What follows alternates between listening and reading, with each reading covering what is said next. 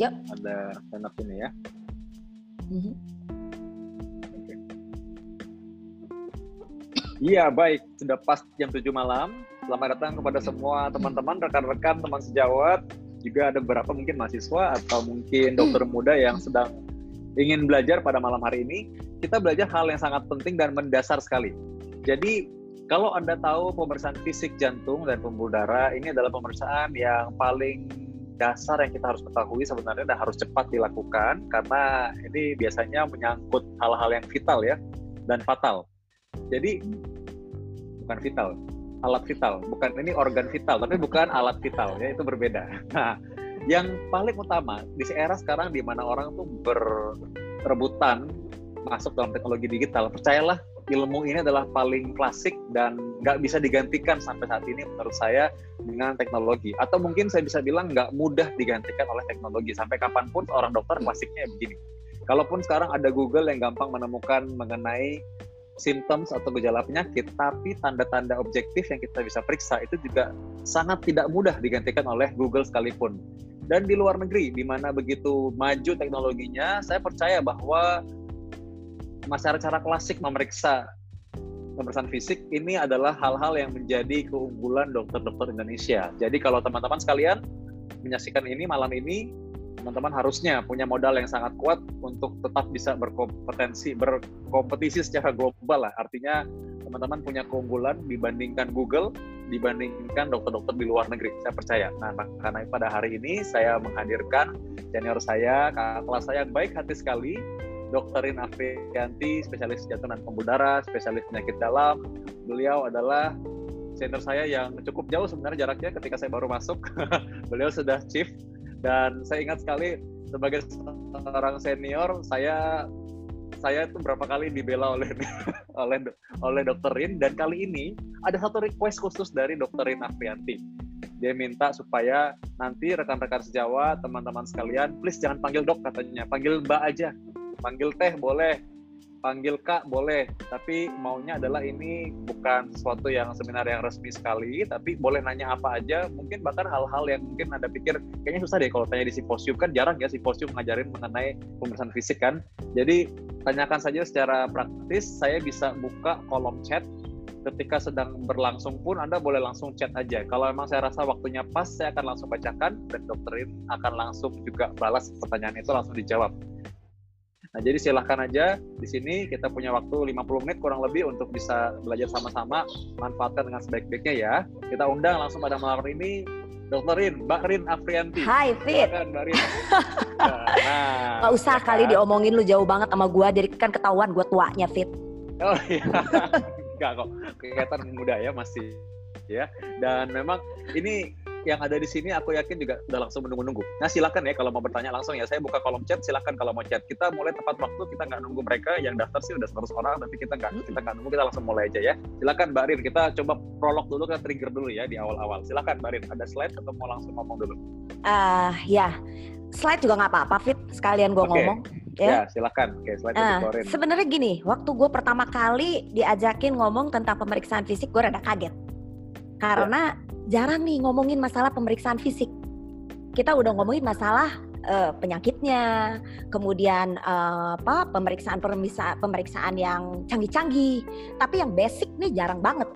Jadi sangat excited banget waktu Vito ngajakin ngomong tentang pemeriksaan fisik. Ya mudah-mudahan nanti kita bicara ini uh, bisa apa membuka uh, pikiran dari teman-teman di sini. Mungkin yang ada aduh saya pengen nanya kayak gini. Cuma seperti yang tadi Vita omongin kalau nanya simposium kan malu ya. Kalau di sini kan kita cuek aja karena kan kita di sini sekalian buat uh, diskusi. Jadi pemeriksaan fisik ini sangat penting sekali. Benar tadi dari pembukaan uh, Vito. Kalau pemeriksaan fisik ini sangat menentukan diagnosis. Malah ada satu penelitian 2015 lupa gue di mana. Jadi penelitian itu bilang pemeriksaan fisik dia bandingkan dengan orang yang cuma di anamnesa, kemudian ada pasien yang di anamnesa dan dilakukan pemeriksaan fisik. ternyata orang yang dilakukan pemeriksaan fisik dan anamnesa 75% mendekati diagnosis yang lebih akurat dibandingkan orang cuma dari anamnesa aja. Dan itu juga ada beberapa penelitian lain juga membuktikan bahwa eh, pemeriksaan fisik ini sangat menentukan diagnosis yang akan kita uh, tegakkan. Jadi sekarang kita akan ngomongin tentang pemeriksaan fisik pada sistem kardiovaskuler. Oke, okay, slide. Wah, gue belum ngomong, udah ada pertanyaan nih, Fit. Bagus banget nih. Gimana nih? Nanti aja. Tapi kita ini... abis yang slide ini baru langsung yang itu ya. Oh. Kan, kan Barin juga akan bahas mengenai pertanyaan ini. Jadi terusin dulu aja, nanti saya okay. masuk pertanyaan nanti. Ya, Barin masuk okay. dulu aja. Sip. Jadi ya. kalau pemeriksaan fisik tentunya kita mulai dari pemeriksaan yang umum dulu, general examination. Kemudian pemeriksaan di wajah, nanti kita lihat apa yang berhubungan dengan uh, dengan uh, sistem kardiovaskuler. Kemudian ini yang penting, jugular venous pressure, kemudian toraks. Toraks saya ambil cuma yang berhubungan dengan uh, tema kita pada malam hari ini yang berhubungan dengan penyakit jantung. Kemudian ini si primadonanya yang kita lagi omongin adalah pemeriksaan jantung kemudian pemeriksaan abdomen dan pemeriksaan ekstremitas. Jadi ini adalah garis besar yang kita akan bahas pada malam hari ini. Oke, kita mulai slide. Nah, pemeriksaan umum. Tentunya kalau pemeriksaan umum dari awal kita udah lihat nih kes, uh, keadaan umum biasanya kesan sakit dari seseorang. Memang kalau kesan sakit ini kes, uh, dia lebih bersifat subjektif. Kesan sakit ini kesan sakit ringan, sedang, dan berat. Tentunya kalau pasien yang dirawat nggak mungkin kesan sakitnya kesan sakit ringan, minimalnya kesan sakitnya sedang. Jadi patokannya apa dong? Nah, satu, kalau yang ringan orangnya datangnya biasanya bisa jalan kaki atau jala, bisa bisa berjalan. Kemudian tampangnya masih uh, bisa tersenyum. Dan yang penting lagi kalau perempuan nih dia masih bisa berdandan, masih bisa pakai lipstick, itu berarti kesan sakitnya ringan. Tapi kalau yang sedang, kelihatannya dia mulai terganggu dengan keluhannya, kemudian kelihatan agak sakit. Nah, kalau yang berat, pasiennya tentunya uh, lebih terganggu lagi dengan keluhannya. Nah, untuk lebih memudahkan, untuk lebih memudahkan nih, yang ngebedain antara sedang sama berat adalah kita lihat dari hemodinamiknya. Kalau hemodinamiknya jelek, udah pasti kesan sakitnya adalah berat. Kemudian keadaan umum yang kita lihat adalah kesadaran. Kesadarannya gimana nih? Kesadaran itu kita bagi berdasarkan kualitas maupun kuantitas. Kalau kualitas kita lihat, oh berubah dia. Oke. Okay. Kalau kualitas yang kita lihat adalah yang kita kenal somnolen, eh sorry komposmetis. Komposmetis tuh orangnya nyambung sama kita. Kita tanya orangnya bisa balas sesuai dengan apa yang kita tanya. Kemudian somnolen. Somnolen itu pasiennya kalau kita tanya baru ngomong. Kemudian kalau kita nggak nanya ya udah tidur lagi. Kemudian uh, sopor. Sopor itu kalau pasiennya diberikan rangsangan nyeri baru dia ber uh, bereaksi atau uh, apa uh, kita berespon. tanya ah berespon. Ah benar fit gue kan masih jet lag ya fit ya yeah. udah gitu yeah. kalau koma dikasih rangsangan apa aja dia gak ada respon kemudian kalau kuantitatif kita biasanya pakai Glasgow Coma Scale udah biasa mungkin ini ya Kemudian kalau pasiennya kelihatan nyeri, jadi kan kalau dari awal kita lihat pasiennya kelihatan nyeri, kita lakukan uh, pemeriksaan skala nyeri. Kita lakukan dengan numerating numerating rating scale. Ini gambarnya ada di sini. Oke, kita tanyakan kalau numeric rating uh, apa numeric rating scale ini 0 sampai 10. 5 itu yang keluhannya nyerinya sedang-sedang aja. Jadi kita tanyakan ke si pasiennya. Tentunya kalau numeric rating scale ini tergantung dari si pasiennya juga, kooperatif dari si pasiennya. Karena kalau kita misalnya dapatkan pasien misalnya nyeri dada, orang jelas-jelas lagi nyeri, ditanya sama kita, Bu, Pak, berapa skala nyerinya? Kadang-kadang tuh orang suka males jawabnya. Jadi memang yeah. ini kadang-kala susah buat kita. Kita lihat kooperatif dari si pasiennya. Memang pemeriksaan ini yang nanti saya jabarkan, ini memang idealisnya seperti ini. Tapi kita juga harus melihat kondisi dari si pasiennya juga. Oke, slide selanjutnya. Sesek. Kalau lagi nah. sesek mah ditanya malah marah kayak rasanya. Eh, yang ada marah, bukan dia dia malah seneng. Ini dokter ngapain? Udah ditanya-tanya, gue lagi sesek, bukannya dikasih oksigen. Ah, kan gitu kan. Biasa kan gitu. Kalau gue lagi koas gitu kan, gue kan semangat-semangat banget ya. Datang pasien, wah gila nih. Gue periksa pasien dong. Gue langsung nanya anamnesa, padahal si pasiennya lagi sesek. Jadi makanya hmm. pemeriksaan ini juga kita harus melihat kondisi dari si pasiennya. Yeah. Kemudian eh, tanda vital. Nah, tanda vital ini respirasi. Respirasi kalau perempuan itu biasanya torako abdominal. Uh, yang lebih dominan eh abdominat abdominotorakal. Jadi yang lebih dominan torakalis. Kalau laki-laki abdominotorakal lebih dominan di torakalis. Respirasi rate ini kalau di brown wall normalnya itu 14 sampai 20 kali per menit. Tapi di beberapa uh, apa di beberapa beberapa buku dia bilang juga 16 sampai 24 kali per menit. Nah, kalau misalnya pasien itu takikardi artinya lebih dari 20 atau lebih dari 24 kali per menit, kita harus lihat pernafasannya itu cepat atau uh, dangkal atau dalam. Ini sangat penting sekali. Ini gue beberapa kali nih ya laporan jaga sama residen gue nih Fit. Kadang-kadang suka lupa mendeskripsikan uh, dia itu nafasnya cepat apa dangkal atau dalam. Karena ini sangat sangat sangat bermakna sekali. Kemudian suhu uh, suhu badan suhu badan jadi nggak asal jadi kalau mau mendeskripsikan maksudnya Mbak Rin nggak bisa bilang cuman apa takipnu aja gitu ya. Mm, harus juga takipnu dan sifat napasnya cepat dan dalam tadi ya. Nah itu dia. Jadi kalau misalnya gini kita misalnya di satu puskesmas nah, yang tentunya semua segalanya itu terbatas oleh fasilitas. Otomatis kita sebagai klinisi ini diuji banget nih kemampuan kita untuk melakukan pemeriksaan pasien hanya berdasarkan klinis aja Misalnya, pasien dia sesak, klinisnya, pernapasannya dangkal. Kalau dangkal, ngapain kita periksa AGD? Kan nggak perlu-perlu amat. Kecuali kalau misalnya pernapasannya dalam, itu misalnya pada asidosis metabolik, mungkin kita perlu untuk pemeriksaan analisa gas darah. Nah, itu uh, itu penting sekali. Jadi deskripsi itu sangat penting sekali. Kemudian suhu badan. Suhu badan ini kita bisa melakukan di tiga tempat memang paling akurat itu di mulut. Tapi kan kadang orang males ya kalau di mulut ya. Uh, kan kebayang dari satu pasien dimasukin ke pasien lain, ih gue sih ogah kan. Nah yang biasa kita kan lakukan adalah, tahu, eh, ih cuma gue nggak mau kalau gue digituin iya, iya, sih, iya, iya. ogah Iyalah. ya. Oh kan gue memperlakukan pasien seperti gue mau diperlakukan kan. Wah, nah, ya benar, benar. jadi ya dong. Uh, jadi Pemeriksaan uh, suhu badan itu bisa di mulut, bisa di aksila atau bisa di rektal. Kalau di rektal mungkin kalau pada anak-anak bisa, tapi kalau pada orang dewasa risih gue rasanya ya. ya Apalagi kalau rektal dapet, pindah ke mulut orang lain ya. Uh, dijai. ah, nah, jadi kalau memang uh, yang direkomendasikan sebenarnya pemeriksaan dari mulut memang ada perbedaan sih antara pemeriksaan rektal dengan pemeriksaan dari aksila. Katanya kalau pemeriksaan dari rektal itu dia suhunya lebih tinggi lagi 0,5 sampai 1 derajat kalau dibandingkan yang suhu dari mulut. Nah, kalau yang dari aksila itu biasanya si mulut itu lebih tinggi sekitar 0,5 sampai 0,6 kalau nggak salah gua dibandingkan suhu aksila. Jadi ya kalau kata gue sih yang lebih baik sih aksila aja ya, lebih mudah. Nah, kadang kepikiran nih, temperaturnya sama nggak sih yang aksila, yang rektal, atau yang uh, dari mulut? Sebenarnya sih sama aja temperatur yang klinisi yang biasa kita pakai itu.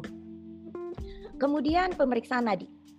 Pemeriksaan nadi ini kita lakukan di arteri radialis. Ini yang sering pada pemeriksaan nadi ini biasanya kalau brown wall dia pakai dua dua jari. Tapi ada beberapa yang pakai tiga jari juga. Sebenarnya sih nggak masalah ya. Itu kita lakukan di uh, daerah sejajar dengan ibu jari. Kita hitung kalau dia reguler jadi kalau nadi itu yang kita lihat adalah regularitasnya gimana? Kemudian uh, equal atau tidak? Equal itu artinya antara pulsasi ke pulsasi selanjutnya itu sama nggak dia uh, hentakannya. Kemudian isinya cukup apa enggak. Nah ini kadang-kadang kan kalau teori sih gampang ya, isi cukup, isi lebih, isi uh, kurang. Nah patokannya apa dong? Patokannya sebenarnya bisa kita pakai patokan yang lebih objektif. Patokan yang lebih objektif untuk menilai apakah isinya cukup, kurang atau uh, lebih adalah dengan pulse pressure. Pulse pressure itu adalah pengurangan antara tekanan darah sistolik dengan diastolik. Kalau normalnya adalah 40 sampai 40 sampai 60. Kalau di bawah 40 kita bilang isinya kurang. Kalau di atas 4, 60 kita bilang isinya lebih. Biasanya isi lebih itu kita dapatkan pada pasien hipertensi. Kalau isi kurang biasanya pada pasien shock, biasanya pulse pressure-nya di bawah 40. Kemudian kalau dia reguler, kita bisa hitung selama 15 detik. Brownwald bilang 15 detik, tapi ada beberapa buku yang bilang 10 detik juga nggak apa-apa, tinggal kali 6 aja. Jadi ya nggak masalah. Cuma kalau misalnya denyutnya tidak reguler, itu kita langsung harus cek sama denyut dari jantung. Takutnya ada pulsus defisit, misalnya pada pasien atrial fibrilasi. Nah, untuk tekanan darah mungkin nanti dibicarakan tersendiri karena cukup agak panjang. Pemeriksaan tekanan darah ini simple tapi sedikit orang yang bisa melakukannya dengan tepat. Kemudian gimana saturasi? Bener gak Fit? Betul, betul. Gampang sebenarnya tekanan darah mah. Gue juga bisa kan, tapi yakin bener. Kadang belum tentu juga kan. Nah, yeah. Kemudian pemeriksaan saturasi oksigen Pemeriksaan saturasi oksigen ini sebaiknya kita lakukan kalau kita punya alatnya. Tapi kalau kita nggak punya alatnya, jangan berkecil hati. Nah, jadi biasanya kalau pasien sianosis, saturasi oksigen biasanya di bawah 80%. Jadi kalau kita punya, kita pakai. Kalau nggak punya, ya jangan berkecil hati. Kemudian yang kita harus lihat juga dari pemeriksaan fisik ini yang uh, yang umum adalah BMI. BMI ini adalah untuk menilai status gizi. Kita lihat uh, dari uh, tinggi badan, dibagi dengan uh, sorry berat badan dibagi dengan tinggi badan dan uh, kemudian di apa dikalikan dipangkat dua dalam meter uh, met, uh, dalam meter kalau ini sih udah biasa ya nggak terlalu ini David tapi kadang orang ini. lupa ngelakuinnya Barin. oh gitu nah Soalnya ya kan benar benar benar dianggapnya kan apa nih ngukur-ngukur gini Nah, iya iya. Oh iya iya. Ini yang menarik nih buat gue nih. Oke, kalau orangnya normal, maksudnya bukan normal sih. Orangnya bisa jalan, kita bisa ukur nih. Dia punya tinggi badan. Tapi gimana kalau misalnya pasiennya dirawat atau misalnya pasiennya di ICU? Gimana kita bisa mengukur berat badannya? Kan kita mengukur BMI. Kalau BMI mah rata-rata tahu lah gimana caranya ya. Kemudian eh, klasifikasinya juga kita tahu di sini. Cuma yang jadi masalah yang gue bilang tadi, kalau pasiennya tidur, pasiennya nggak sadar, sedangkan kita pengen tahu nih status gizi si pasien ini seperti apa. Nah, ada beberapa cara. Jadi dia bilang rentang tangan itu bisa menentukan berkira-kira berapa tinggi badannya ada juga yang ngukur berapa panjang si lututnya. Nah itu ada ada ada rumusnya tuh, agak belibet kalau gue pikir. Tapi dari penelitian terbaru dia bandingin nih dari si ukuran-ukuran untuk menilai. Jadi ada satu penelitian di di India kalau gue nggak salah. 2000 berapa gue lupa ya 2016 lah pokoknya masih nggak lama-lama banget lah kurang dari 10 tahun jadi dia lihat pada pasien critically ill yang dirawat di ICU dia pengen tahu berat badan apa tinggi badannya berapa. Dia bandingin beberapa pengukuran untuk mengukur tinggi badan, ternyata rentang tangan itu itu lebih berhubungan dengan tinggi badan pasien yang sebenarnya. Nah, kalau rentang uh, ini kan tangan kan gampang banget, tinggal diukur aja. Jadi mungkin itu yang lebih menariknya di situ.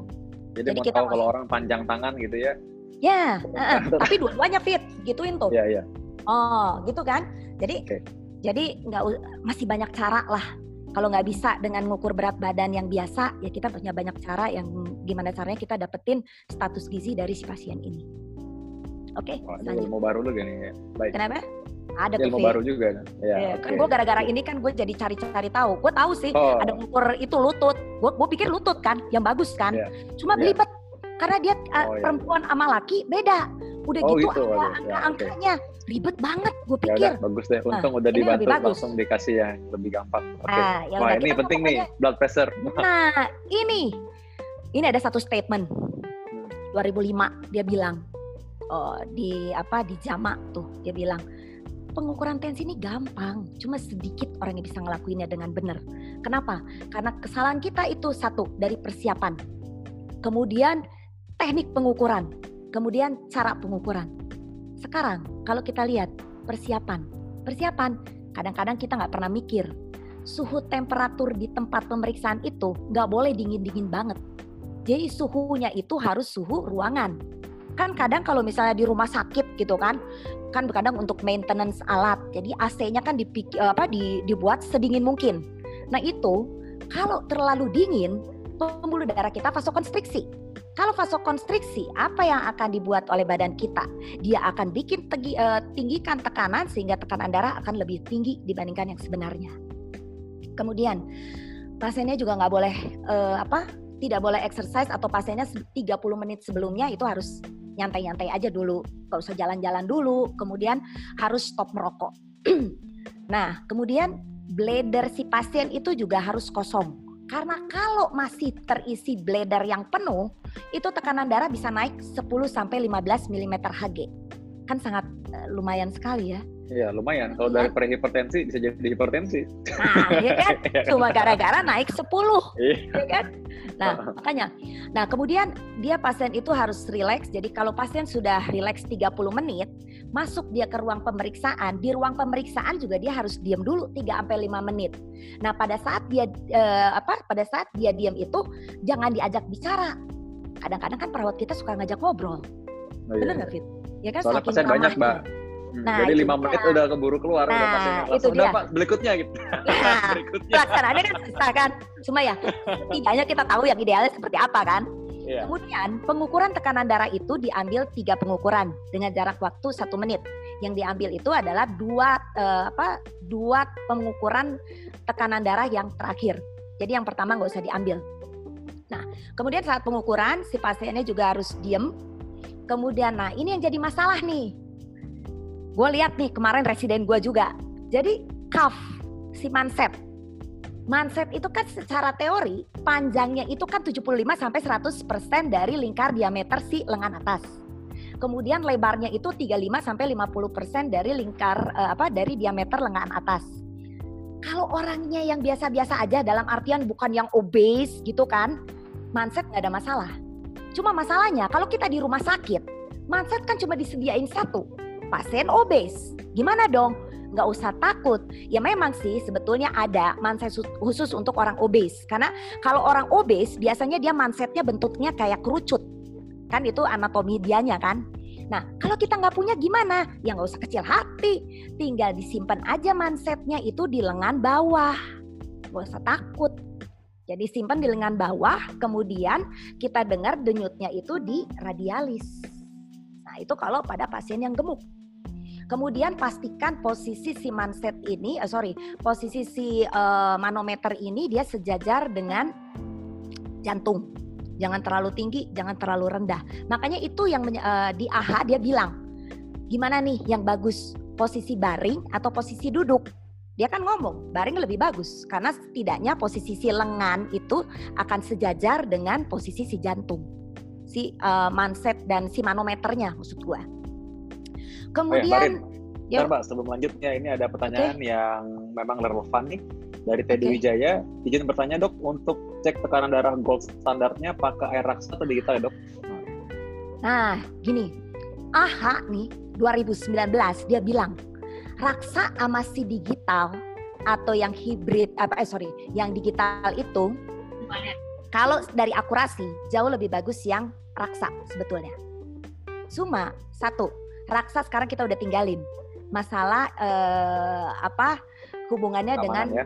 ya betul. Kemudian eh, jadi kita lebih prefer untuk pakai yang digital. Dan lebih praktis ya. Apalagi kan ya. sekarang kalau misalnya kita sekarang lagi menggadang-gadangkan tentang home blood pressure monitoring.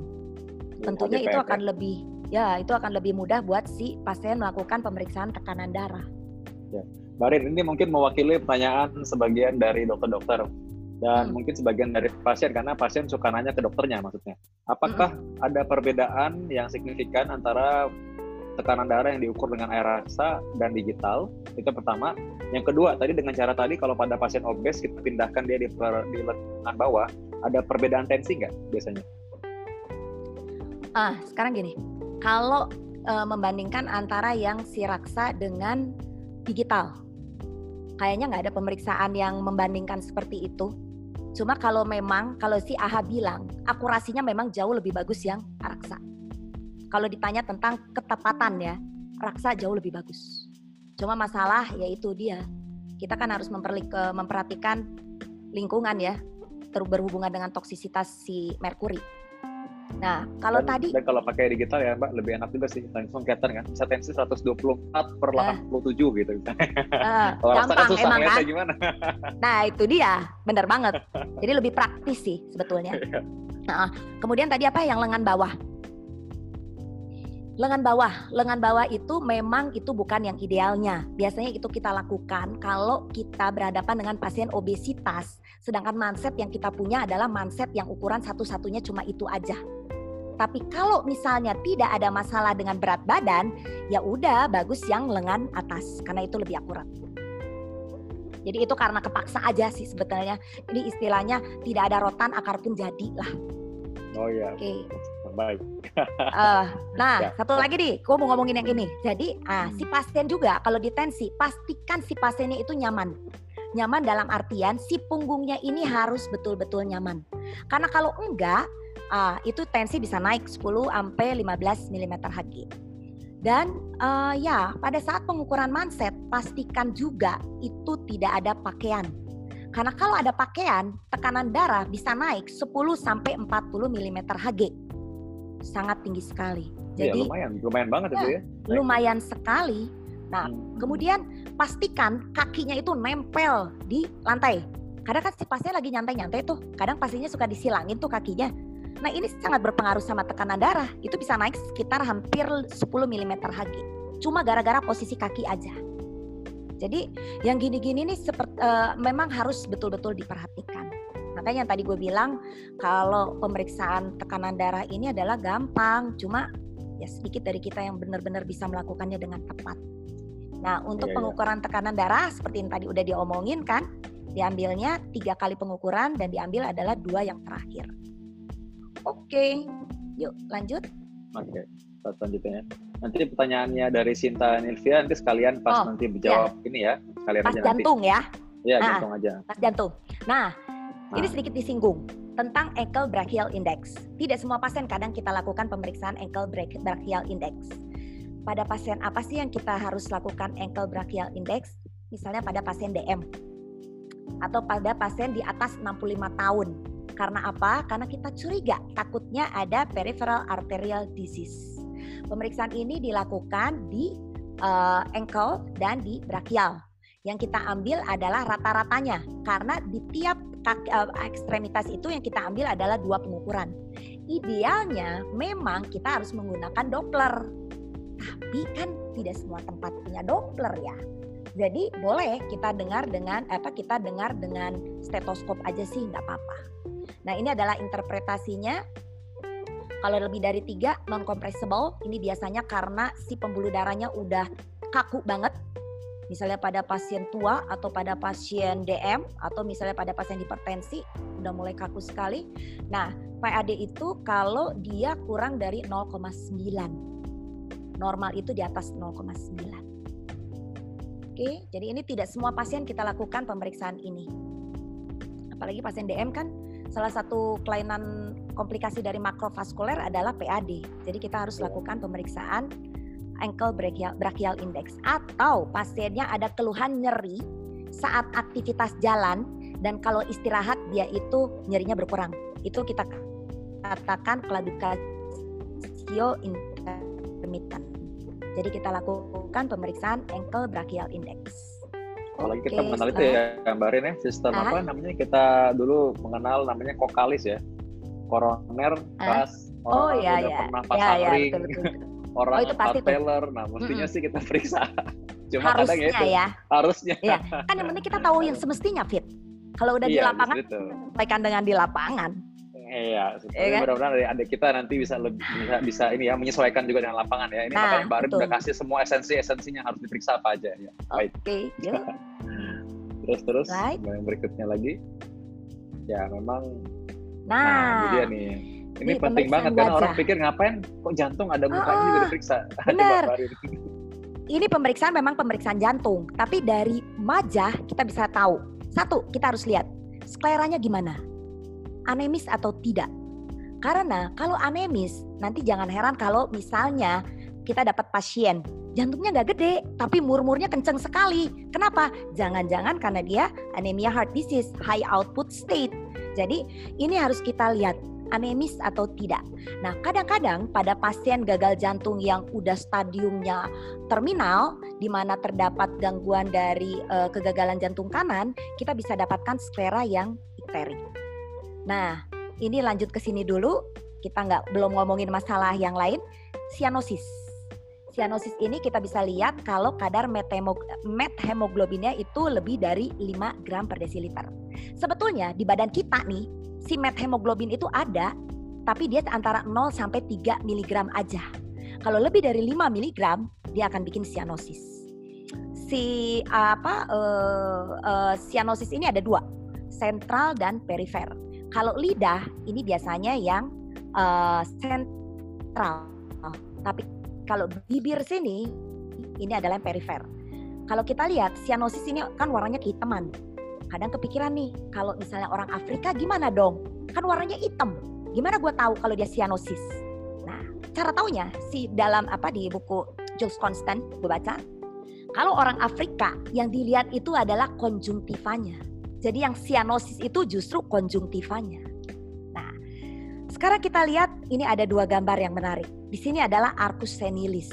Ini biasanya kalau orang udah tua, kalau kita perhatikan ada lingkaran putih.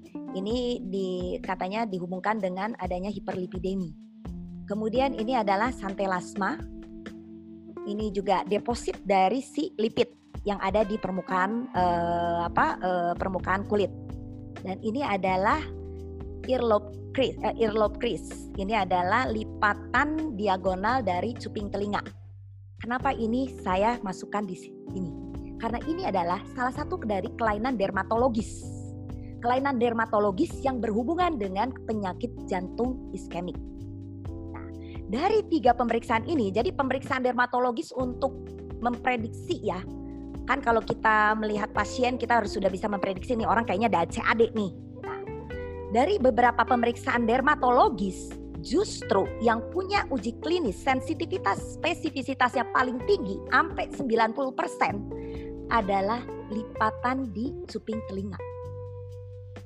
Coba kalau perhatiin mulai sekarang lihat ada lipatan nggak di cuping telinga di orang tua kita.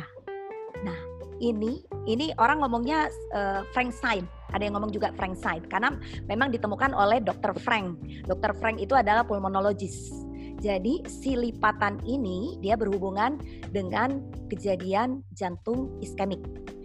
Sebetulnya ini yang lucu nih Fit, ngomong-ngomong nih, karena kan kita lagi cerita-cerita ya. Jadi sebetulnya kejadian atau penemuan dari earlobe crease ini, si lipatan telinga ini sebenarnya penemuan ini juga nggak sengaja. Jadi si dokter Frank dia tuh seneng sama lukisan sama patungnya uh, Kaisar Romawi Hydranus kalau nggak salah gua. Dia ngeliat nih, kenapa ya kok di telinga aja tuh ada lipatan. Dia sambung-sambungin nih sama dia, sama kejadian uh, cerebrovaskuler. Dalam hal ini dia bilang katanya kelainan cerebrovaskulernya itu adalah epistaksis sama si pingsan. Jangan-jangan ada hubungannya nih. Dari situ dia ngelakuin penelitian sehingga datanglah eh sehingga akhirnya tahun 73 keluarlah kalau pemeriksaan earlobe crease ini bisa dijadikan prediksi kita kalau si pasien ini punya jantung iskemik. Malah kalau di luar, di Inggris, kalau misalnya pas uh, para forensik, dokter-dokter forensik, dia dapetin pasien meninggal, nggak tahu riwayatnya. Dia berani bilang, ini kematiannya gara-gara jantung. Kenapa? Cuma berdasarkan lipatan di telinga doang. Jadi nice, dia itu, iya sangat menarik sekali. Dan penelitian untuk earlobe crease ini sangat banyak sekali jadi lipatan ini dia dari ini kan tragus ya. Dia ini dari tragus lebih dari sepertiganya tragus. Nah, dia itu sampai ke bagian posteriornya sini, cuping telinga. Dia uh, derajatnya itu berdasarkan kedalaman dari si lipatan ini. Dan ini juga pre gitu, hmm. gimana? Ya. Ya maaf mbak, jadi berarti kalau misalkan nih kita ketemu kayak gini, pasiennya masih dalam keadaan stabil, berarti ya sebenarnya kita bisa bilang ya beralasan kalau kita bilang bahwa itu kita periksa aja screening jantung dulu gitu, screening ya, ya. risiko ya. Iya, betul, betul.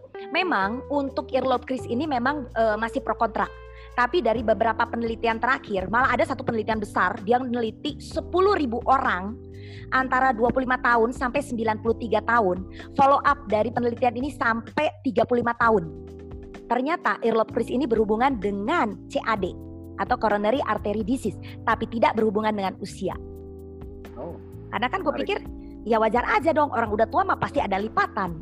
Nah ini memang masih butuh penelitian lebih lanjut karena kalau lihat dari patofisiologinya kecurigaannya mirip-mirip seperti patofisiologi pada jantung koroner.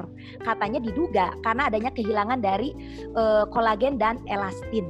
Tapi itu masih diteliti lebih lanjut. Tapi setidaknya ini bisa dijadikan eh, apa eh, acuan buat kita. Jangan-jangan nih orang ada CAD sehingga kita bisa melakukan pemeriksaan lebih lanjut ke arah benar nggak ini ada CAD pada pasien ini. Kalau di Oke. eh, Inggris sih dia mah udah pakai ini. interesting. Ya, ya. Oke. Ya, ini simpel sekali ya. Melihat kayak gini kita bisa mungkin kan nggak banyak nanya udah lihat ini kayaknya ada risiko nih gitu. Nah itu dia. Ya. Cuma memang yang agak sulit adalah kalau cewek. Kalau cewek dia ditindih kan, Oh iya itu iya. agak sulit. Tapi kadang-kadang katanya ini preauricular crease ini juga bisa. Jadi ada lipatan nih di sini. Ini juga berhubungan dengan CAD. Cuma gue nggak tahu berapa uji klinisnya untuk sensitivitas spesifisitas itu belum ada. Karena penelitian untuk preauricular crease berhubungan dengan CAD itu nggak terlalu banyak penelitiannya. Lebih banyak tentang earlobe crease sebetulnya. Oke, slide. Interesting. Nah. Oh ini juga ini. Ini ini yang penting banget ya. sekali, betul. Dan biasanya kalau misalnya mahasiswa gua ditanya, teorinya bagus. Tapi kalau udah di pemeriksaan fisik, kadang-kadang suka luput karena lupa. Entah lupa entah apa. Jadi pemeriksaan JPP ini eh, yang biasanya kita lakukan pada su- eh, apa, posisi pasien pastikan dulu 30 derajat dari bidang datar. Kapan kita lakukan 90 derajat? Kita lakukan 90 derajat kalau si JPP-nya kolapsnya itu terlalu tinggi. Sehingga kita posisikan pasiennya menjadi 90 derajat biar kita bisa lihat titik kolapsnya di mana. Nah, kemudian kita eh, setelah kita pastikan titik kolaps, baru kita pastikan si angulus ludovisi. Angulus ludovisi itu dia letaknya di eh, manubrium sterni. Kalau kita raba ada lekukan di situ, kira-kira di ICS 2. Kita harus tentukan dulu angulus ludovisi, kemudian kita simpan penggaris tegak lurus di sana. Dan ah, dari penggaris itu baru kita tarik si titik kolaps ini terhadap eh, penggaris yang ada tegak lurus terhadap angulus ludovisi. Yang jadi masalah kadang-kadang susah kita melihat titik kolaps. Kalau di buku dia bilang pakai aja tuh center. Tapi jujur aja ya, kalau pakai center gue malah nggak bisa lihat. Jadi ada memang manuvernya, gimana kita bisa melihat titik kolaps itu. Kalau kita pengen tahu, dan ini agak sulit misalnya, pertama tekan dulu daerah bawah dari vena jugularis interna. Setelah terlihat eh, venanya itu mengisi, kolaps, eh, venanya itu terisi penuh, baru kita tekan bagian atas dari vena jugularis. Posisinya itu di bawah dari mandibula. Setelah itu baru kita lepas. Itu pasti kelihatan deh nanti titik kolapsnya di mana. Jadi awal tes Nah. dulu ya ini benar terisi apa enggak gitu ya. Betul. kan, Kalau di Betul. buku kan selalu kan langsung dilihat mana terisi mana enggak kan kadang-kadang sulit bedainnya ya. Ya itu. Dan kadang-kadang suka susah fit. Bener nggak? Nah, Iya kan? Nah, cuma kalau orang gemuk memang sulit ngelihatnya. Orang yang gemuk lehernya pendek gitu kan susah kita ngelihatnya. Nah, kalau misalnya pasien kita dapetin pasien gagal jantung, tapi kok JVP-nya normal-normal aja nih, rasanya nggak mungkin ah. Kita lakukan pemeriksaan tambahan lainnya, yaitu hepatojugular reflux. Buat lihat benar nggak ini ada bendungan di jantung kanannya. Caranya adalah kita tekan daerah hipokondrik kanan itu selama kurang lebih eh, ya sekitar 30 detik lah. Kalau di buku 30 sampai 60 detik. Kita lihat ada pen- ada ada ada ada ada ada apa namanya? Si JVP-nya itu ada kolapsnya nggak di situ. Karena kalau kita tekan, memang normalnya si JPP itu dia akan kolaps lebih dari sekitar 1 cm. Nah, kalau yang dikatakan hepatojugular reflux yang positif, kalau dia itu tingginya lebih dari 1 cm. Jadi kita lihat. Nah, kalau ditanya yang harusnya, kan kita suka bertanya-tanya, nekennya seberapa banyak, seberapa berat, seberapa eh, seberapa kuat. Per teori kan 8 kg. Nah, cuma pertanyaan lagi, 8 kg seperti apa yang 8 kg? Caranya kalau mau rada ribet dikit, tapi jelas ya. Kita pegang manset di antara tangan kita dengan abdomen pasien. Kemudian si manset itu kita kembangkan sampai 35 mm Hg. Nah, itu dia setara sama 8 kg. Itu kalau pengen yang tepat. Oke, okay, eh, reflux sudah. Kemudian hasilnya nanti itu ditambahkan 5. 5 itu adalah jarak dari si angulus ludovisi ke atrium kanan. Normalnya itu 5 plus 3. Di atas 3 baru kita bilang JVP-nya meningkat. Oke, okay, nah, slide. Barin, ini mungkin Yuk. supaya menggugah teman-teman sejawat kita yang sekarang lagi belajar nih, maksudnya kenapa sih kita pentingan banget gitu JVP ini kan bagi dokter jantung kan ini penting sekali nih buat kita. Hmm. Cuma mungkin kadang-kadang rekan-rekan sejawat ah, mungkin udahlah kalau nggak ketemu kan udah gitu. Kenapa sih penting banget buat kita? Hmm. Kan Sangat penting mereka, sekali. Ya. Betul. Karena karena ini menentukan ini jantung atau tidak. Penyakit jantung atau tidak. Ada bendungan di jantung kanan atau tidak. Nah, sekarang gini, yang menarik adalah JVP itu bisa meningkat pada pasien PPOK yang lagi sesak berat. Gimana bedainnya sama JVP meningkat karena jantung? Kan kalau orang lagi sesek kelihatan tuh si yeah. apa nadi-nadinya pada keluar. Kalau pada pasien PPOK saat ekspirasi JVP-nya itu dia apa si pembuluh darahnya itu nonjol. Tapi kalau pada saat inspirasi dia itu kolaps. Kalau jantung mau inspirasi, ekspirasi, dia pasti aja tetap aja kelihatan si jantungnya itu apa uh, uh, apa terisi. Jadi beda sama pasien PPOK. Jadi JPP ini adalah pemeriksaan yang sangat penting sekali karena ini juga berhubungan dengan nanti diagnosis kita apa. Begitu kali ya Fit. Tips bagus nih. Ya membedakan orang sesak juga kan kadang-kadang kan tidak mudah ya. Ini tips hmm. bagi teman-teman sekalian. Oke, ya, baik. Betul. Kita lanjutkan. Oke. Okay. Banyak di belakang nih. Nah, ini toraks. Nah, ini toraks ini yang diambil hanyalah yang berhubungan dengan jantung. Kalau jantung yang kita dengar, ini khususnya pada pasien uh, gagal jantung, yang kita dengar adalah ada ronhi enggak? Kita nilai sebenarnya bisa di anterior, posterior juga bisa. Kalau di sini saya ambil yang posterior, karena kadang-kala kalau yang anterior, yang susah itu adalah pada wanita. Karena posisi mami itu kadang-kala mempersulit kita. Jadi kalau posterior tentunya lebih sedikit halangan untuk uh, mendengarkannya. Karena areanya kan lebih bebas hambatan ya. Jadi kita akan dengar ini adalah titik-titik di mana kita mendengar uh, ronhinya. Kalau ini daerah basal, kemudian ini nanti jadi ini ini ini di sini titik-titik yang saya gambarkan ini bukan bukan saya yang gambarkan ya. Titik ini sudah ada di buku ini gua ambil dari Brownwald kalau nggak salah. Jadi ini adalah titik-titik di mana kita melakukan auskultasi untuk menilai apakah ada ronhi atau tidak. Karena ini sangat penting sekali untuk pasien gagal jantung. Oke, okay? slide. Nah ini dia, si primadona akhirnya datang. Nah. Pemeriksaan fisik jelas. Semua pemeriksaan fisik itu nomor satu adalah inspeksinya gimana. Kemudian palpasinya gimana. Perkusi baru auskultasi. Satu, inspeksi. Inspeksi apa yang kita lihat? Yang kita lihat adalah PMI.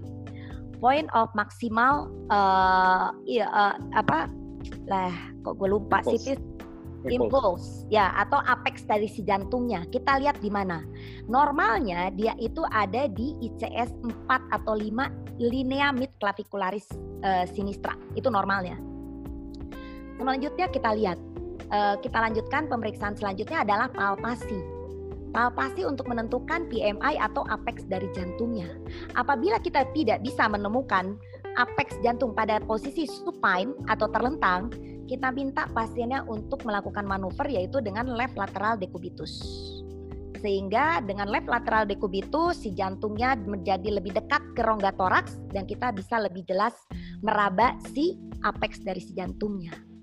Kemudian selain itu palpasi juga kita bisa meraba apakah ada trill atau tidak.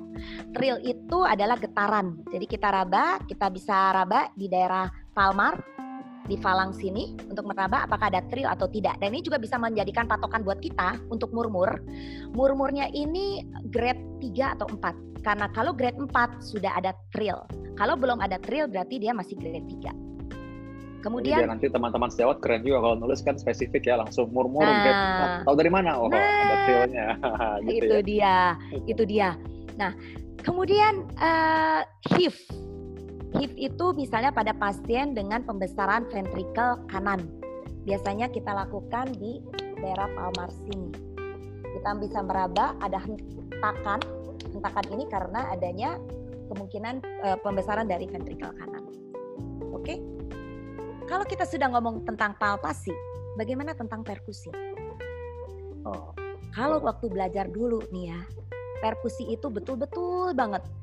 Pertama, tentukan dulu batas paru hepar. Wah, pokoknya panjang deh. Sebetulnya kalau di Brownwald dia tulis di situ. Di si uh, siapa? Jonathan Abrams itu dia tulis di situ. Pemeriksaan perkusi itu tidak dianjurkan untuk menentukan batas jantung karena dari penelitian si batas jantung dengan perkusi itu hubungannya dengan e, besarnya jantung itu cuma moderate aja. Jadi yang lebih menentukan adalah dengan palpasi. Kalau palpasi dengan e, posisi supine nggak bisa, left lateral decubitus. Kalau itu masih nggak bisa juga, baru deh boleh lakuin si perkusi. Nah, untuk perkusi satu, kita lakukan di linea mid clavicularis dextra dulu. Nah, si linea mid clavicularis dextra dari atas kita susuri, kita perkusi ke bawah sampai terdengar bunyi dari sonor jadi dal. Kita tentukan dulu batas paruh hepar. Setelah kita tentukan batas paruh hepar, naikkan dua jari ke atas. Selanjutnya, posisi si jarinya tegak lurus dengan si kosta, kita susuri ke arah medial. Sampai nanti kita temukan bunyinya menjadi dal, itu adalah batas paru eh, batas jantung kanan. Normalnya dia itu di linea sternalis dextra. Ada beberapa buku yang bilang lanjutin aja ke e, daerah pemeriksaan jantung kiri sampai ke lateral lagi. Ada yang bilang juga ambil aja dari lateral kiri ke batas jantung kiri. Nah, batas jantung kiri itu normalnya adalah di ICS 4 atau ICS 5 lineal mid clavicularis sinistra. Kemudian untuk batas jantung atas, ini juga sering kali kita lakukan, kita ambil dari linea parasternalis kiri. Normalnya itu adalah di ICS 2 atau ICS 3 linea parasternalis kiri. Nah, cuma yang dikatakan tadi, perkusi itu tidak terlalu untuk pemeriksaan jantung tidak terlalu di ya tidak terlalu dianjurkan lah jadi dengan kita menentukan palpasi dari apex jantung saja kita sudah bisa menentukan ini jantungnya ada pembesaran atau tidak. Karena dari apex jantung kita juga harus menilai diameternya dia tuh gimana, melebar apa enggak. Karena diameter dari si apex itu itu kurang dari dua setengah uh, senti. Kalau lebih dari tiga atau lebih dari dua setengah, kita curiga ada pembesaran dari ventrikel kiri. Oke, slide. Nah, Mbak Rin, ini sepertinya teman-teman nanti menarik juga kalau mereka bisa tahu kan. Jadi artinya kan kadang-kadang menunggu ronsen mungkin lebih lama. Tapi kalau orang sesak, mm-hmm. ada ronki, lalu jelas memang ini apexnya bergeser ke lebih lateral, mereka udah bisa kena kardiomegali. Ya. Nah, tapi kan ada yang suka kita dulu kita suka lakukan. Memang kalau misalkan mm-hmm. pasien itu nanti ada stenosis, beda sama orang yang heart failure karena HHD misalnya ya. Mm-hmm. Kan bisa dari pesan fisik secara teori sebenarnya kita bisa lakukan ya. Dulu waktu kita PPDS kan gitu ya, Farid. Iya makanya pemeriksaan ini penting banget. Hmm. Benar-benar penting banget pemeriksaan fisik ini. Oke, nah. Cinta Sylvia jelas ya tadi dari dijawab sekalian. Ini juga kita masih lanjut kok masih jawab mengenai tadi uh, bunyi-bunyi suara-suara nanti ya Cinta Sylvia ya sekalian nih dibahas. Oh ya udah dijawab ya? Juga. Eh gue udah kan jawab. Tadi kan dia nanya mengenai Cinta Sylvia tadi kan nanya mengenai pemeriksaan jantung, palpasi uh. jantung dan lain-lain. Ini kan kita masih memang ke arah sana kan nanti akan bahas banyak. Ya, oke. Okay. Ya. Kalau nggak ada yang terjawab tolong diingetin aja Fit. Soalnya ya, kan lagi nah. gue lagi cuap-cuap, kadang suka ya, lupa ya. diri, ya. nah, itu keluar semua nih ilmu-ilmu tips-tipsnya ya. Oke, ya, teman-teman catat baik-baik ya. Lu ya. tambah-tambahin lah fit, ya kan? ya. Siap, nah, kakak senior. Oke. Okay. Oke, okay, kita tadi udah ngomongin ya. tentang perkusi. Kemudian selanjutnya adalah auskultasi. Auskultasi itu yang kita dengar adalah di empat titik. Kalau brown bolt dia lebih suka uh, yang dimulai dari aorta dulu aorta itu ada di ICS 2 uh, eh, sternal border kanan di upper sternal border kanan. Nah, ini bisa dibaca deh di sini ya. Kalau pulmonal ini ada di ICS 2 uh, ster, apa sternalis uh, upper sternalis kiri. Kalau tricuspid ada di CS4, lower sternal kanan, dan mid clavicularis ini sama dengan si apex. Ini adalah normalnya. Nah, tapi ada beberapa buku yang dia lebih suka dari mitral. Sebenarnya sih nggak ada masalah ya, mau dengar dari mana aja. Nah, kemudian kita dari pemeriksaan fisik jantung ini yang harus kita dengar adalah satu, bunyi jantungnya gimana. Nah, gue pernah nanya nih sama residen gue ya, Ya. Gue nggak tahu nih ada residen gue di sini. Gue lihat ada tuh residen gue. Oh, ya, Gimana ada nentuin? eh? ada, ada, ada, tapi bukan dia, bukan. Oh iya, iya bukan dia. Tenang, tenang ya kalau gitu. Oh, oh, tenang, tenang. Kalau dia mah pinter. Uh, jadi gini, gue tanya nih, S1 tuh apa? Gimana bedain sama S2? Oh, S1 itu adalah loop. S2 itu adalah dup. Ya itu teori. Nah, pelaksanaannya gimana? Nah, satu yang harus diingat, pada saat kita lakukan auskultasi jantung, jangan lupa palpasi karotis atau radialis. Cuma lebih prefer sebenarnya karotis. Kenapa? Karena menentukan S1 dan S2 adalah kalau kita raba karotis dia itu sama dengan bunyi jantung, berarti itu adalah S1. Jadi nggak bisa S1 itu loop, S2 itu dup, itu mah teori. Tapi tentukannya adalah sama nggak dia sama pulsasi dari karotis. Kalau sama dia adalah S1. Nah, S1 S2 itu dia itu high pitch. Jadi kalau pakai stetoskop, pakailah yang diafragma. Nah, cuma kan ada stetoskop yang dia tuh cuma satu itu ya Fit ya?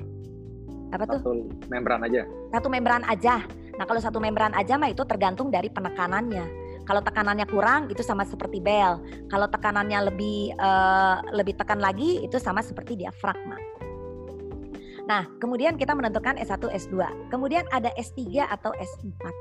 S3 dan S4 itu adalah low pitch. Jadi kalau low pitch kita pakai adalah bell. Kita bisa dengar di daerah mitral. Nah, S3 ini biasanya terjadi pada pasien heart failure. Makanya kalau kita bingung nih, salah satu nih cara nih. Kita bingung, pasien sesek. Caranya gimana? Ya kalau rate-nya nggak terlalu tinggi-tinggi banget, kita bisa lihat, eh, kita bisa dengar ada S3 nggak? Kalau ada S3, udah pasti deh itu heart failure. Nah, Dan makanya, lagi pasti takikardi ya nanti. Bentar lagi takikardi. takikardi. Nah, pas takikardi udah susah tuh kedengerannya. Udah kedengeran ya. Agak kedengeran. Murmur murmur pun juga kadang nggak kedengeran kalau takikardi. Jadi kalau yang belum pakai karni nih kita bisa dengar nih ada S3 atau S4. Kemudian S4 itu biasanya kita dengarkan dengan yang bel juga. Biasanya sering kita dapatkan pada pasien infak miokard, kemudian pada pasien hipertensi. Oke, kemudian kita dengarkan juga ada murmur atau tidak. Murmur itu yang kita lihat adalah timingnya. Sistolik ini yang kalau dilihat di sini nih, yang paling sering kita lakukan adalah timingnya gimana kemudian durasi, intensitas, transmisi, frekuensi, shape. Cuma yang shape ini kayaknya jarang ya. Biasanya kita periksa itu timingnya. Timingnya itu dia pada sistolik atau diastolik. Cara nentuinnya gimana? Makanya menentukan S1, S2 itu sangat sangat sangat sangat penting sekali. Karena kalau dia bunyi murmurnya setelah S1 itu berarti sistolik.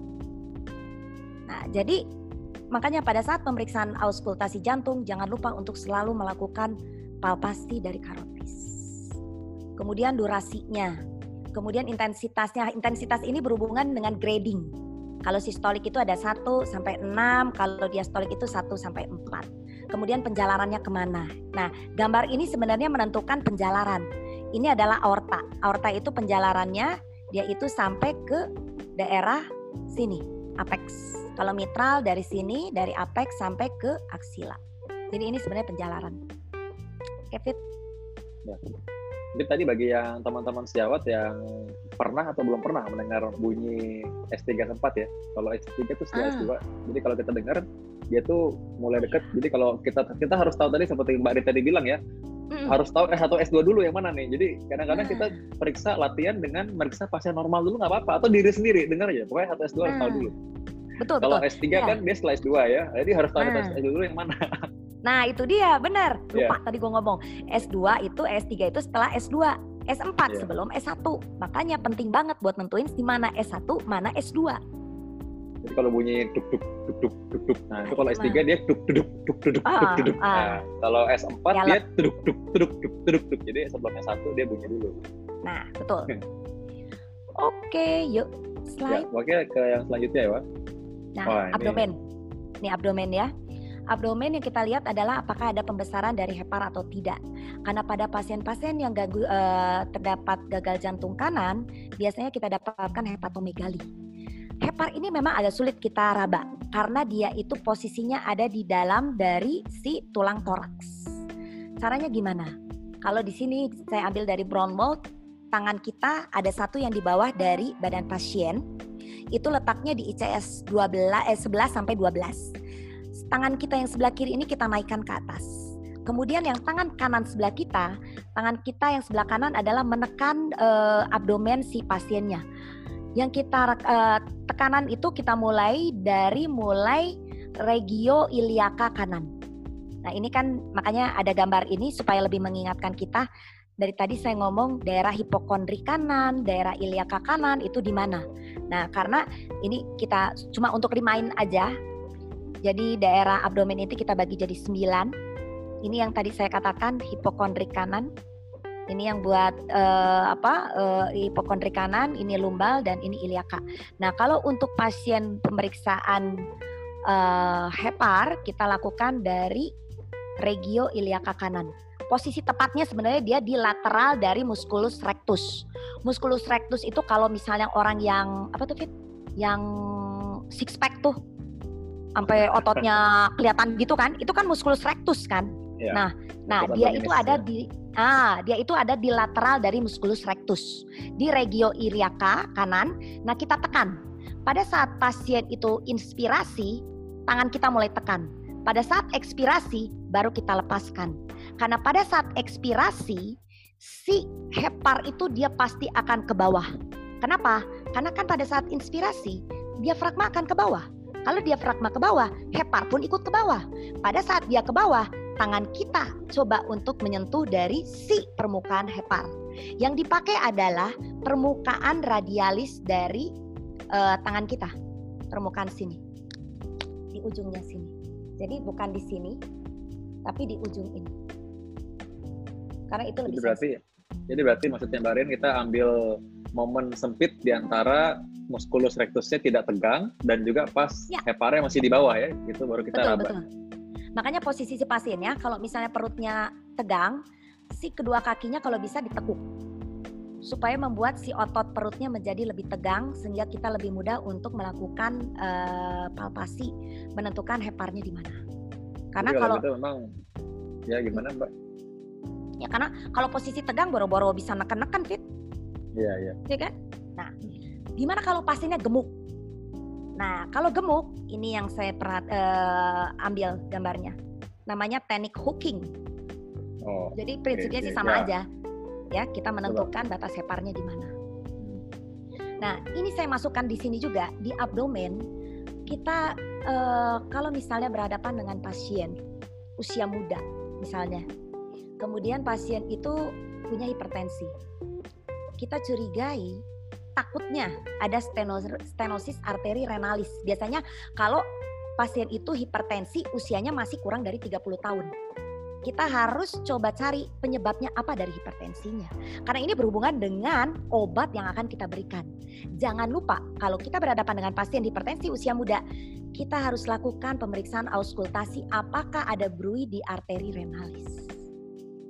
Karena kalau ada bruit di arteri renalis, kemungkinan hipertensinya adalah adanya stenosis di arteri renalis. Kalau memang seperti itu dan pasien itu hipertensi, janganlah kita berikan ACE inhibitor pada pasien ini.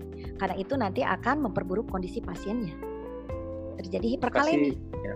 Lokasinya Iya kan? di mana Mbak Rin untuk bisa Ah.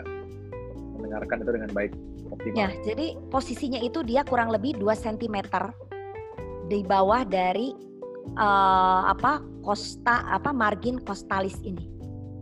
Kurang lebih 2 cm. Di sini.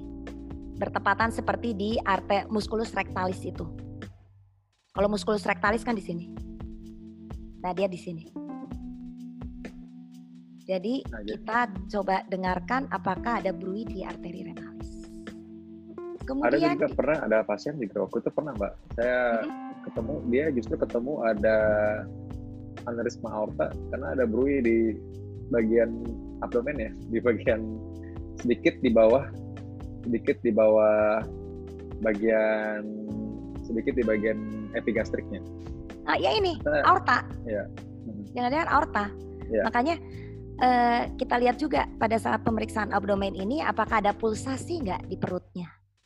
Sekalian inspeksi, kalau memang ada lakukan pemeriksaan uh, auskultasi. Dan satu lagi, pemeriksaan abdomen berbeda dengan pemeriksaan yang lainnya. Kalau pemeriksaan yang lainnya urutannya adalah inspeksi, palpasi, perkusi, auskultasi. Kalau abdomen, auskultasi dulu. Baru pemeriksaan, palpasi, baru perkusi. Inspeksi tetap yang nomor satu lah. Itu ada Kemudian alasan juga. Kenapa? ya, kan ya. Itu ada alasannya juga tuh. ada, karena kalau kita lakukan perkusi atau uh, palpasi itu kita udah intervensi. Takut bising uh, bising apa? Bising ususnya meningkat. Jadi jangan lakukan intervensi apa pun jadi lebih baik auskultasi dulu. Nah, apalagi kalau misalnya tiba-tiba kita temukan adanya aneurisma aorta, kita tekan-tekan perutnya. Waduh, ya. bahaya. uh, uh. Nah, okay. kan untuk pasien tadi ya, untuk pasien yang obesitas tadi ada triknya. Nah, untuk pasien yang six pack, ya mungkin ada triknya, tapi nanti lain kali kita bahas. Oh, oke. Okay. Makanya ya. jangan jangan suspek suspek banget susah diperiksa. Tapi keren fit. Oke. Ya, Kemudian ya. ya. Oh, Oke. Okay. Pemeriksaan asites. Oh belum belum ya. belum. Di abdomen itu yang kita sorry, lihat maaf. adalah sorry, sorry, sorry. Uh, di ya, sebelumnya. Tadi, nah sorry, di abdomen ini kita lihat sorry. adalah ah, asites. Asites kalau kita lihat pasiennya itu uh, dari inspeksi kita lihat cembung. Kemudian kita harus lakukan juga palpasi lembut atau tegang. Kemudian kita lakukan perkusi. Perkusi ini mulai dari medial ke daerah lateral. Kita tentukan ada cairan atau tidak. Nah, ini kita bisa dengar pada saat perkusi kita dengar ada timpani berubah menjadi ke down. Kalau memang ada seperti ini, kita lakukan manuver. Kita biasanya lakukan pekak pindah. Kalau ini kan pekat samping, pekat pindah itu pasiennya dimiringkan bisa ke kanan atau ke kiri. Kita lihat kita dengar lagi apakah ada perubahan suara pada saat perkusi atau tidak. Nah ini harus okay. still ya. Kadang-kadang orang kan lupa ya bergeser tangannya, jadi akhirnya perubahan nah. pekaknya jadi kurang sensitif. Harusnya tetap tetap sama ya waktu ketika lagi Betul. Ini kan, tangannya ya. Idealnya sebetulnya kita harus kasih tanda sebetulnya. Hmm. Pakai spidol atau pakai pulpen. Cuma kan ya. kadang-kadang ya. pasiennya juga nggak suka ya. Sebetulnya sih harusnya begitu. Apalagi kalau iya. misalnya follow up tiap hari kan. Kalau follow up tiap hari kan kita harus lihat tuh cairannya berkurang atau tidak. Minimalnya dengan si batasan-batasan itu kita lihat dari perutnya. Oke, ya. Oke. Okay. teman sejawat jadinya kalau ada pasien buncit yang langsung dibilang obesitas ya, tahu ah, Nah, itu dia. Makanya kalau pasiennya buncit lakukan dulu nih. Jangan-jangan bukan ya. cairan, memang perutnya ya. aja tebal, ada uh, dengan lemak, ya kan? Iya. Oke. Okay. Yuk, ya, slide lanjutin. Nah, ini adalah dua slide terakhir di ekstremitas. Ekstremitas kita adalah lihat capillary eh, refill time. Kemudian ada clubbing apa enggak. Clubbing ini terjadi karena hipoksia lama. Ini bisa kita temukan pada pasien tetralogi falo atau kadang pada pasien PPOK karena ini terjadi karena hipoksia yang lama. Kemudian cara yang kita bisa menilai apakah ini ada clubbing atau tidak yaitu dengan scam rod window test. Yang kita lihat adalah apa? Jadi kita minta pasiennya itu untuk mendekatkan kedua jarinya. Yang kita lihat adalah apakah setelah kita lekatkan kedua jari ini apakah ada jendela yang berbentuk diamond. Katanya sih diamond ya, yang begini ya. Nah, kalau normal itu terlihat ada jendela yang berbentuk diamond. Kalau pada pasien dengan uh, apa clubbing ini nggak terbentuk si diamond ini. Jadi ini untuk menentukan apakah di pasien ini clubbing atau tidak. Dan pada pasien clubbing biasanya sudut antara si kuku dengan permukaan proksimal lipatan proksimal kuku ini hilang biasanya. Karena normalnya kan ada. Kalau dia clubbing itu udah rata biasanya. Kemudian ini oh ini di pemeriksaan kuku juga kita bisa lihat splin, splinter hemorrhage. Ini biasanya kita temukan pada pasien infektif endokarditis, adanya perdarahan di bagian kuku. Kemudian ini apa nih? Oh, ini adalah salah satu kelainan dari uh, ekstremitas dikarenakan perokok berat. Jadi ini yellow stain nail ini katanya terjadi karena perokok itu jadi nikotin sama sitarnya itu nempel. Atau bisa jadi juga karena orang merokok itu dia menghambat oksigen masuk ke dalam pembuluh darah eh, apa kuku eh, kuku jari eh, jari tangan.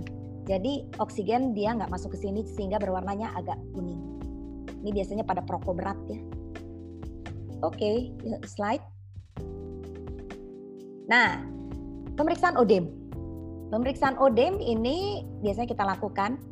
Pemeriksaan odem ini uh, kita lakukan di tempat yang ada tulangnya. Karena ini kan kesuka-suka nanya nih, pemeriksaan odem ini di mana? Jadi pemeriksaan bisa dilakukan di tempat yang bertulang. Pemeriksaan ini kita lakukan dengan menekan uh, permukaan itu selama kurang lebih 30 detik atau eh, 5 detik, sorry, 5 detik. Kalau si odem ini lama kembali ke normal atau lebih uh, apa? Uh, aduh, apa itu Fit? Uh, dianya cepat kembali ke normal. Kalau cepat itu dia uh, kurang dari 40 detik. Itu kemungkinan karena albumin. Kalau pada pasien dengan congestive heart failure, biasanya dia odemnya lebih lama kembali ke normal, lebih dari satu menit. Nah, kalau yang uh, kita bilangnya fast fas apa namanya odem.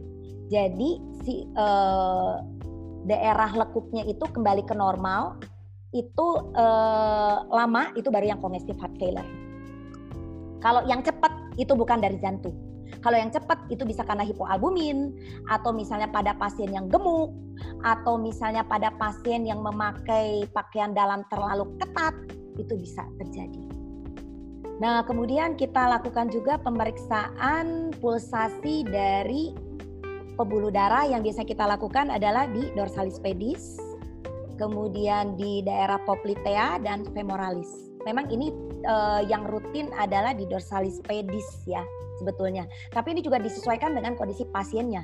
Kalau misalnya pasiennya ada keluhan nyeri uh, di ekstremitas atau ekstremitasnya teraba dingin, sebaiknya dan semestinya dilakukan pemeriksaan pulsasi dari ekstremitas. Oke, Fit. Itu aja kayaknya Fit. Kita menjawab pertanyaan-pertanyaan yang ada. Fit, kayaknya itu di ini deh, di silent tuh. Oh ya. Jadi memang sering kali kadang-kadang karena sering kali karena mungkin kita pikir ya mungkin lot-lot kerjaan yang banyak dan juga karena belum terbiasa maka pemeriksaan hmm. ini dianggap cukup merepotkan. Padahal sebenarnya justru pemeriksaan ini membantu kita bekerja lebih cepat. Saya ingat dulu waktu kita pertama kali maksudnya baru pertama kali awal-awal pendidikan melatih ini itu makan waktu. Tapi lama-lama seiring dengan waktu juga kita menjadi semakin lancar dan mungkin akan lebih bagus feelnya ya, Mbak Rin ya. Hmm, betul. Jadi saya sangat menganjurkan teman-teman untuk juga ikut apa yang diberikan tips-tips ini. Saya rasa sangat bisa lebih memudahkan dalam pekerjaan mestinya. Benar. Sebenarnya sih nggak terlalu lama loh. Sebetulnya kalau dilihat, ya. apalagi perkusi jantung kan yang paling jujur ya, gue tuh dari ya. dulu paling sebel perkusi jantung ketuk-ketuk begitu, bener nggak? Ya. Itu aja ya. udah nggak direkomendasikan kan? Yeah. Jadi sebenarnya step by stepnya sangat sedikit sekali. Pertama kan penampilan eh, keadaan umumnya. Keadaan umum kan sebenarnya bisa lewat sambil jalan sebetulnya kan, sambil yeah. kita pemeriksaan tanda vital. Udah gitu, nah jangan lupa lakukan pemeriksaan fisik itu step by step. Karena kalau tidak berurutan pasti akan miss. Baik. Jamin ada deh. pertanyaan tadi yang saya belum terjawab tadi ya. Soalnya saya oh, tadi, iya? nah ini saya nggak tahu makanya. Ini ada dari Teddy Wijaya, izin bertanya untuk konsultasi jantung bunyi gelap itu bagaimana, dok? Nah, tadi ya. cuma belum disebut, tapi sebenarnya sudah dijelaskan. Coba. Sudah silakan. dijelaskan sebetulnya. Ya. Tidak apa-apa. Ini ini ini ya. ini ini ini biar yang lain juga pada ingat ya. Jadi bunyi gelap itu bunyi tambahan. Bunyi tambahan itu artinya bunyi selain bunyi S1 dan S2. Jadi bunyi bunyi apa dong? Jadi bunyi S3 dan S4 itu adalah bunyi gallop. Nah, S3 terjadi karena si compliance dari si ventricle kirinya udah nggak bagus. Kan sekarang gini, kalau kita jantung nih ya, jantung itu kan darah dari atrium masuk ke ventricle kiri. Pada saat si darah masuk ke ventricle kiri, itu kan nggak bikin bunyi. Kenapa? Karena kan si jantungnya masih lentur. Nah ini darah dari atrium masuk ke ventricle, bikin bunyi dia. Karena compliance-nya udah mulai jelek. Itu pada pasien heart failure juga bisa terjadi seperti itu. Kemudian pas uh, eh, S4, kenapa bisa terjadi S4? Jadi gallop itu bisa S3 atau S4 atau mungkin semuanya. Quadruple gallop bisa itu. S3 ada S4 ada. Nah, S4 terjadi kenapa? S4 itu kan adalah atrial kick. Jadi si atriumnya bikin kick supaya darah dari atrium masuk ke ventricle. Kenapa bisa begitu? Karena gini, kalau kita bayangin nih, ini adalah jantung ini seperti bejana berhubungan. Darah kan dari atrium masuk ke ventricle. Itu kan nggak pakai tekanan, otomatis dia udah masuk dari tekanan tinggi ke tekanan rendah. Nah sekarang ini darah dari atrium kanan, atrium mau masuk ke ventricle. Di ventricle tekanannya tinggi banget nih sehingga darah dari atrium mau masuk ke ventricle butuh tekanan yang berlebih. Dia bikin kick itu. Makanya terdengarlah bunyi S4. Itu biasanya kita dapatkan pada pasien hipertensi atau pasien akut miokard infark. Jadi mau bunyi S3, S4 itu adalah gallop. Nah, ini tadi pertanyaan bagus lagi nih. Selamat malam dok, izin bertanya dari Kurniawan ya. Bagaimana hmm. cara membedakan gallop S3 dengan opening snap pada pasien dengan stenosis mitral? Terima kasih dok. Oh ya, ini, ini juga bagus nih pertanyaannya. Secara teori memang ada, tapi secara kalau kita udah berhadapan di lapangan, buset susah banget ya. Iya. Susah bener. Iya.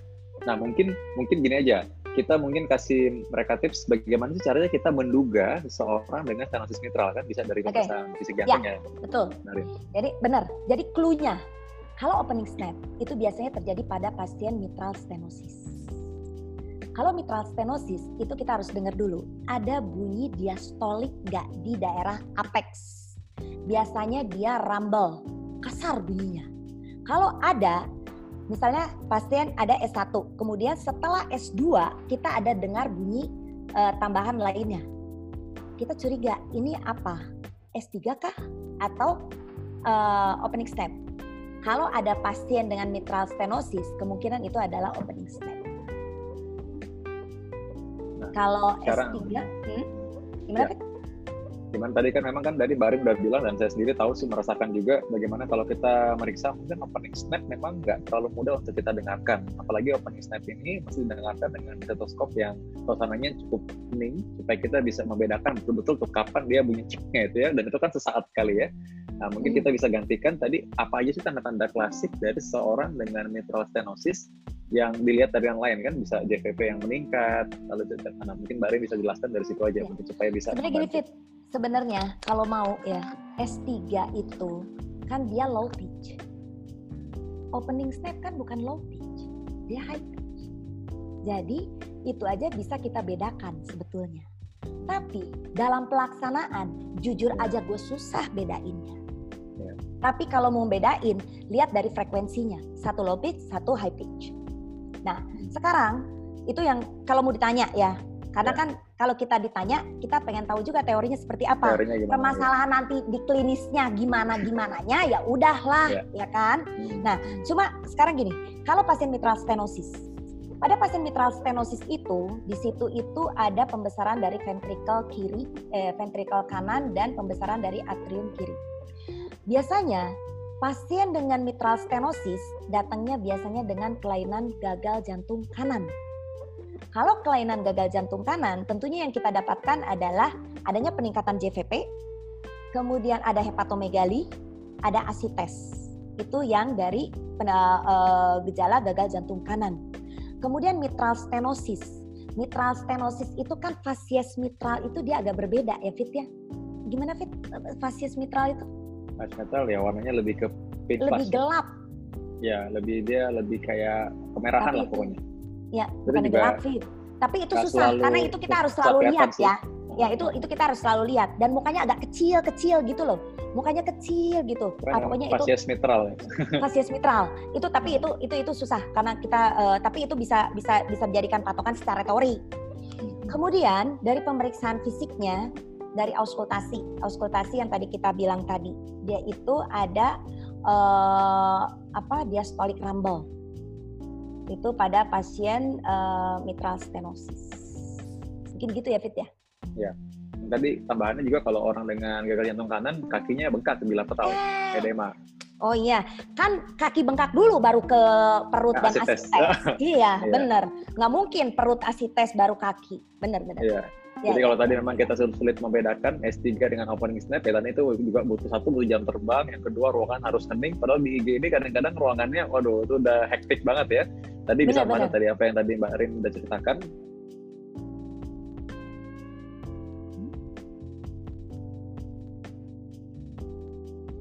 Lalu kalau misalkan gagal jantung kanan kan biasanya kan kalau dia memang besarnya di kanan, harusnya jantungnya memang membesar, tapi kardiomegali. Kalau kita periksa apexnya, apexnya mungkin bergeser tapi nggak sampai Hmm. turun ke bawah tuh. Iya, iya, betul, betul, betul, betul, betul, betul, betul. Ya, karena kalau lihat dari toraks, dia itu Iya. apexnya kan terangkat. Iya, Berbeda dengan kalau pembesaran ventrikel kiri. Kalau pada Iya. pembesaran ventrikel kiri dia akan ke bawah. Satu Iya. lagi, kenapa kita kalau dengar murmur itu susah? Apalagi Iya. di rumah sakit. Karena Iya. bising di rumah sakit atau praktek kita itu sekitar 60 sampai 75 desibel. Sedangkan telinga kita baru bisa dengar dengan bising itu sekitar 35 desibel. Jadi ya wajar lah kalau kita nggak bisa terlalu jelas dengar murmur. Iya. Iya kan? Iya, iya. Hmm. Nah, lalu ini tadi untuk menjawab penasaran kita berdua nih, Mbak Rin, Mm-mm. dan juga untuk audiens kan, tadi kan mengenai mitral fascias ya. Mitral fascias emang saya terus terang aja, saya mungkin baru lihat sekali waktu residen, dan sampai sekarang saya belum pernah lihat lagi. Nah, Susah, tapi ini Fit. saya, Mm-mm. nah, dan ini saya tadi lihat, nah, tadi antara merah atau memang ada dua-duanya ternyata. Jadi memang dia agak, memang waktu itu saya lihat, dan saya ingat waktu itu memang saya lihat rada pink mukanya. Tapi Mbak Rin kan Mm-mm. lihat, lihat agak gelap ya, karena memang ada cyanosisnya. Nah, jadi emang dua-duanya ada, Mbak. dua-duanya Ya, emang ada Iya. tapi ada cyanosisnya. Ya cuma itulah aku pikir ada hal-hal yang memang khas dalam secara teori opening snap, mitral fascias, cuman mungkin kita secara praktis klinis kita sulit mendapatkannya. Makanya saya tadi bilang bahwa kita gantikan saja dengan hal-hal lain yang bisa kita lihat yang menggambarkan mitral stenosis itu sendiri. Mm-mm. Nah ini, Barin ini mungkin pertanyaan yang penting dan saya rasa ini mungkin pertanyaan terakhir dulu ya untuk kali ini ya. Oke. Nah, ini dari Sita Sylvia tadi yang nanya udah bagus mengenai pengusahaan toraks. Nah, ingin bertanya bagaimana membedakan bunyi ronki karena CHF atau edem pulmonar dengan bunyi ronki pada bronkonemonia dan PPOK. Itu nomor satu. Yang kedua, bagaimana membedakan suara split, systolic ejeksi, opening snap, pericardial fiction trap, dan murmur. Ah, Oke, ini sih bagus juga pas sama pertanyaannya banyak. Nah, Oke. mungkin tanya dulu deh, ya ronki, ronki. Tadi emang Hmm. belum dibahas sih, bedaan ronki. Ronhi ya? Ya, tadi memang dibahasnya cuma sebentar. Kalau ronhi jantung itu biasanya bahasa sedang nyari, eh sorry, bahasa halus. Kalau ronhinya dari bronchopneumonia biasanya bahasa sedang nyari. Tapi di teori, kalau odem parunya hebat, kita susah. Iya, sudah. Ya nggak? Apalagi kalau Makanya- CHF-nya karena dipacu pneumonia juga. Oh, Ada udah. dua. Apalagi kalau udah double. Kalau Iya. udah double, kita bingung. Ini pasien PPOK, ini pasien failure. Kita mau nentuin, kita butuh pemeriksaan penunjang lainnya. NT Pro BNP. Jadi, oke, pemeriksaan fisik ini yang menunjukkan kita ke arah diagnosis kita. Tapi kan nggak selamanya pemeriksaan fisik ini bisa mendorong kita ke arah diagnosis. Mungkin Iya. itulah makanya waktunya kita butuh pemeriksaan penunjang lainnya. Tapi kalau dari teorinya, ya begitu ronhinya, beda. Dan satu lagi, kalau dia itu failure, jangan lupa bunyi S3-nya mesti ada. Gitu. Ya. Kalau teorinya sih gitu. Oke, sekarang juga tadi kalau misalkan bunyi S3-nya, kalau misalnya pada pasien failure dan memang S3-nya memang sudah lewat ya, karena kan tadi S3 kan di awal-awal ya, tanda tanda barunya kalau orang lagi failure. Mungkin pas sudah kita periksa, udah lewat failure-nya udah lama maksudnya, lagi takikardi mestinya ya. Mm-mm. Iya, iya, Kalau- betul iya. betul. Dan memang tadi saya bilang, tadi kata Marin udah bilang, kita harus lihat dari berbagai sisi mestinya kan. Tadi kalau misalkan memang dia punya PPOK juga, ya berarti dia punya tanda-tanda PPOK juga. Ada barrel chest, juga ada memang inspirasi yang memanjang, dan kalau memang di CHF, tadi jangan cuma ronki aja. Jadi menurut saya sih nggak bisa satu pemeriksaan saja Hmm. untuk menentukan semua. Tapi kita lihat gambaran keseluruhannya, pasien ini gimana. Betul, betul. Karena betul, mungkin betul. saja kita nggak bisa bedain tuh tadi salah satu aja ronki aja kan mungkin susah ya. Kalau walaupun secara teori kita bilang suaranya kayak lebih halus, halus, ini mungkin bahasa halus, itu bahas Iya. jantung. Kalau bahasa sedang nyaring itu paru-paru. Ya. Kalau Ya. udah nanti kita ngadepin pasien yang klinisnya lebih berat, susah. Lagian gini, kalau pada pasien PPOK biasanya sudah ter- eh, sudah ada eh, apa tambahan dari otot-otot eh, otot-otot tambahan, Pernapasan, ya. pernapasan tambahan. pernapasan. Ya, Ya. cuping hidungnya gimana Ya. gitu. Ini tadi, nah ini pertanyaan terakhir lagi tadi bagaimana membedakan suara split, systolic ejeksi, opening snap, periklan friction trap dan murmur. Oke, memang Waduh, sebenarnya harus kita dengar ya sebenarnya ya. Cuma kadang-kadang kita sulit untuk mengatakan sesuatu seperti kayak kita bilang kalau harumnya bunga mawar gimana gimana jelasinnya harus dengar ya. Cuman memang kalau tadi mungkin secara singkat aja mungkin Barin secara teori aja ya mungkin ya. Iya. Eh, kalau opening snap tadi kita udah ngomong ya. ya udah tadi eh, Nah, kalau aja, suara ejeksi. split itu sebenarnya kan dia sebenarnya intinya gini ya. Nomor satu kita lihat dulu dia frekuensinya gimana. Kalau split, splitnya seperti apa? Karena split itu bisa terjadi pada keadaan normal juga kan. Nah, kalau di sini maksudnya white fix splitting gitu. Ya mungkin coba ini kan karena khas ya white space splitting pada orang ASD Nah, misalnya. Nah ini aja nih kita Ya. jelasin. Ya. white fix splitting pada pasien ASD. Biasanya kalau inspirasi, ekspirasi itu kan bunyi jantung itu biasanya dia akan lebih kalau ekspirasi kan dia lebih pendek A2P2-nya. Nah, kalau pada pasien ASD pada saat ekspirasi S1 S eh, apa jarak antara eh, apa S2 itu kan komponennya antara aorta dengan pulmonal. Bener nggak, Fit? Ya. S2 nih yang kita omongin. Karena ini eh, kita ngomongin tentang white fix splitting. White fix splitting pada pasien eh, ASD. White fix splitting jadi pada saat inspirasi ekspirasi splitnya tetap tetap aja. Karena sebenarnya kalau pada saat inspirasi ekspirasi biasanya suara jantungnya dia bisa memendek. Nah kalau seperti itu itu splitting yang biasa. Tapi kalau ASD mau inspirasi ekspirasi tetap aja splitnya segitu-segitu juga. Karena strukturnya udah berubah. Nih kan Hmm. udah di ASD kan, jadi berarti kanannya udah besar, atriumnya juga sudah sedikit besar. Jadi sehingga pengantarannya memang sudah secara fix, artinya sudah memang tetap memang sudah mema- eh, sudah sudah berubah waktu hantarannya karena memang struktur jantungnya sendiri udah berubah secara permanen. Jadi memang kita akan ada splitting normal itu kalau kita bernafas Ya. inspirasi inspirasi karena memang Pasti. ketika inspirasi inspirasi kan dia berubah kan jantungnya kan. Nah tapi kalau Mhm. ini kan udah memang jantungnya memang sudah besar, jadi akhirnya ya secara gampangnya saya bisa jelasin bahwa itu ya eh, memang kita harus dengar sendiri sih ya. Cuma secara umum tadi begitu. Jadi mengenai perikal friction trap dan murmur, ya aku harus tadi murmur memang tadi masing-masing ada beda ya. Tentu kita harus dengar sih memang. Jadi memang sulit untuk dijelaskan secara langsung ya.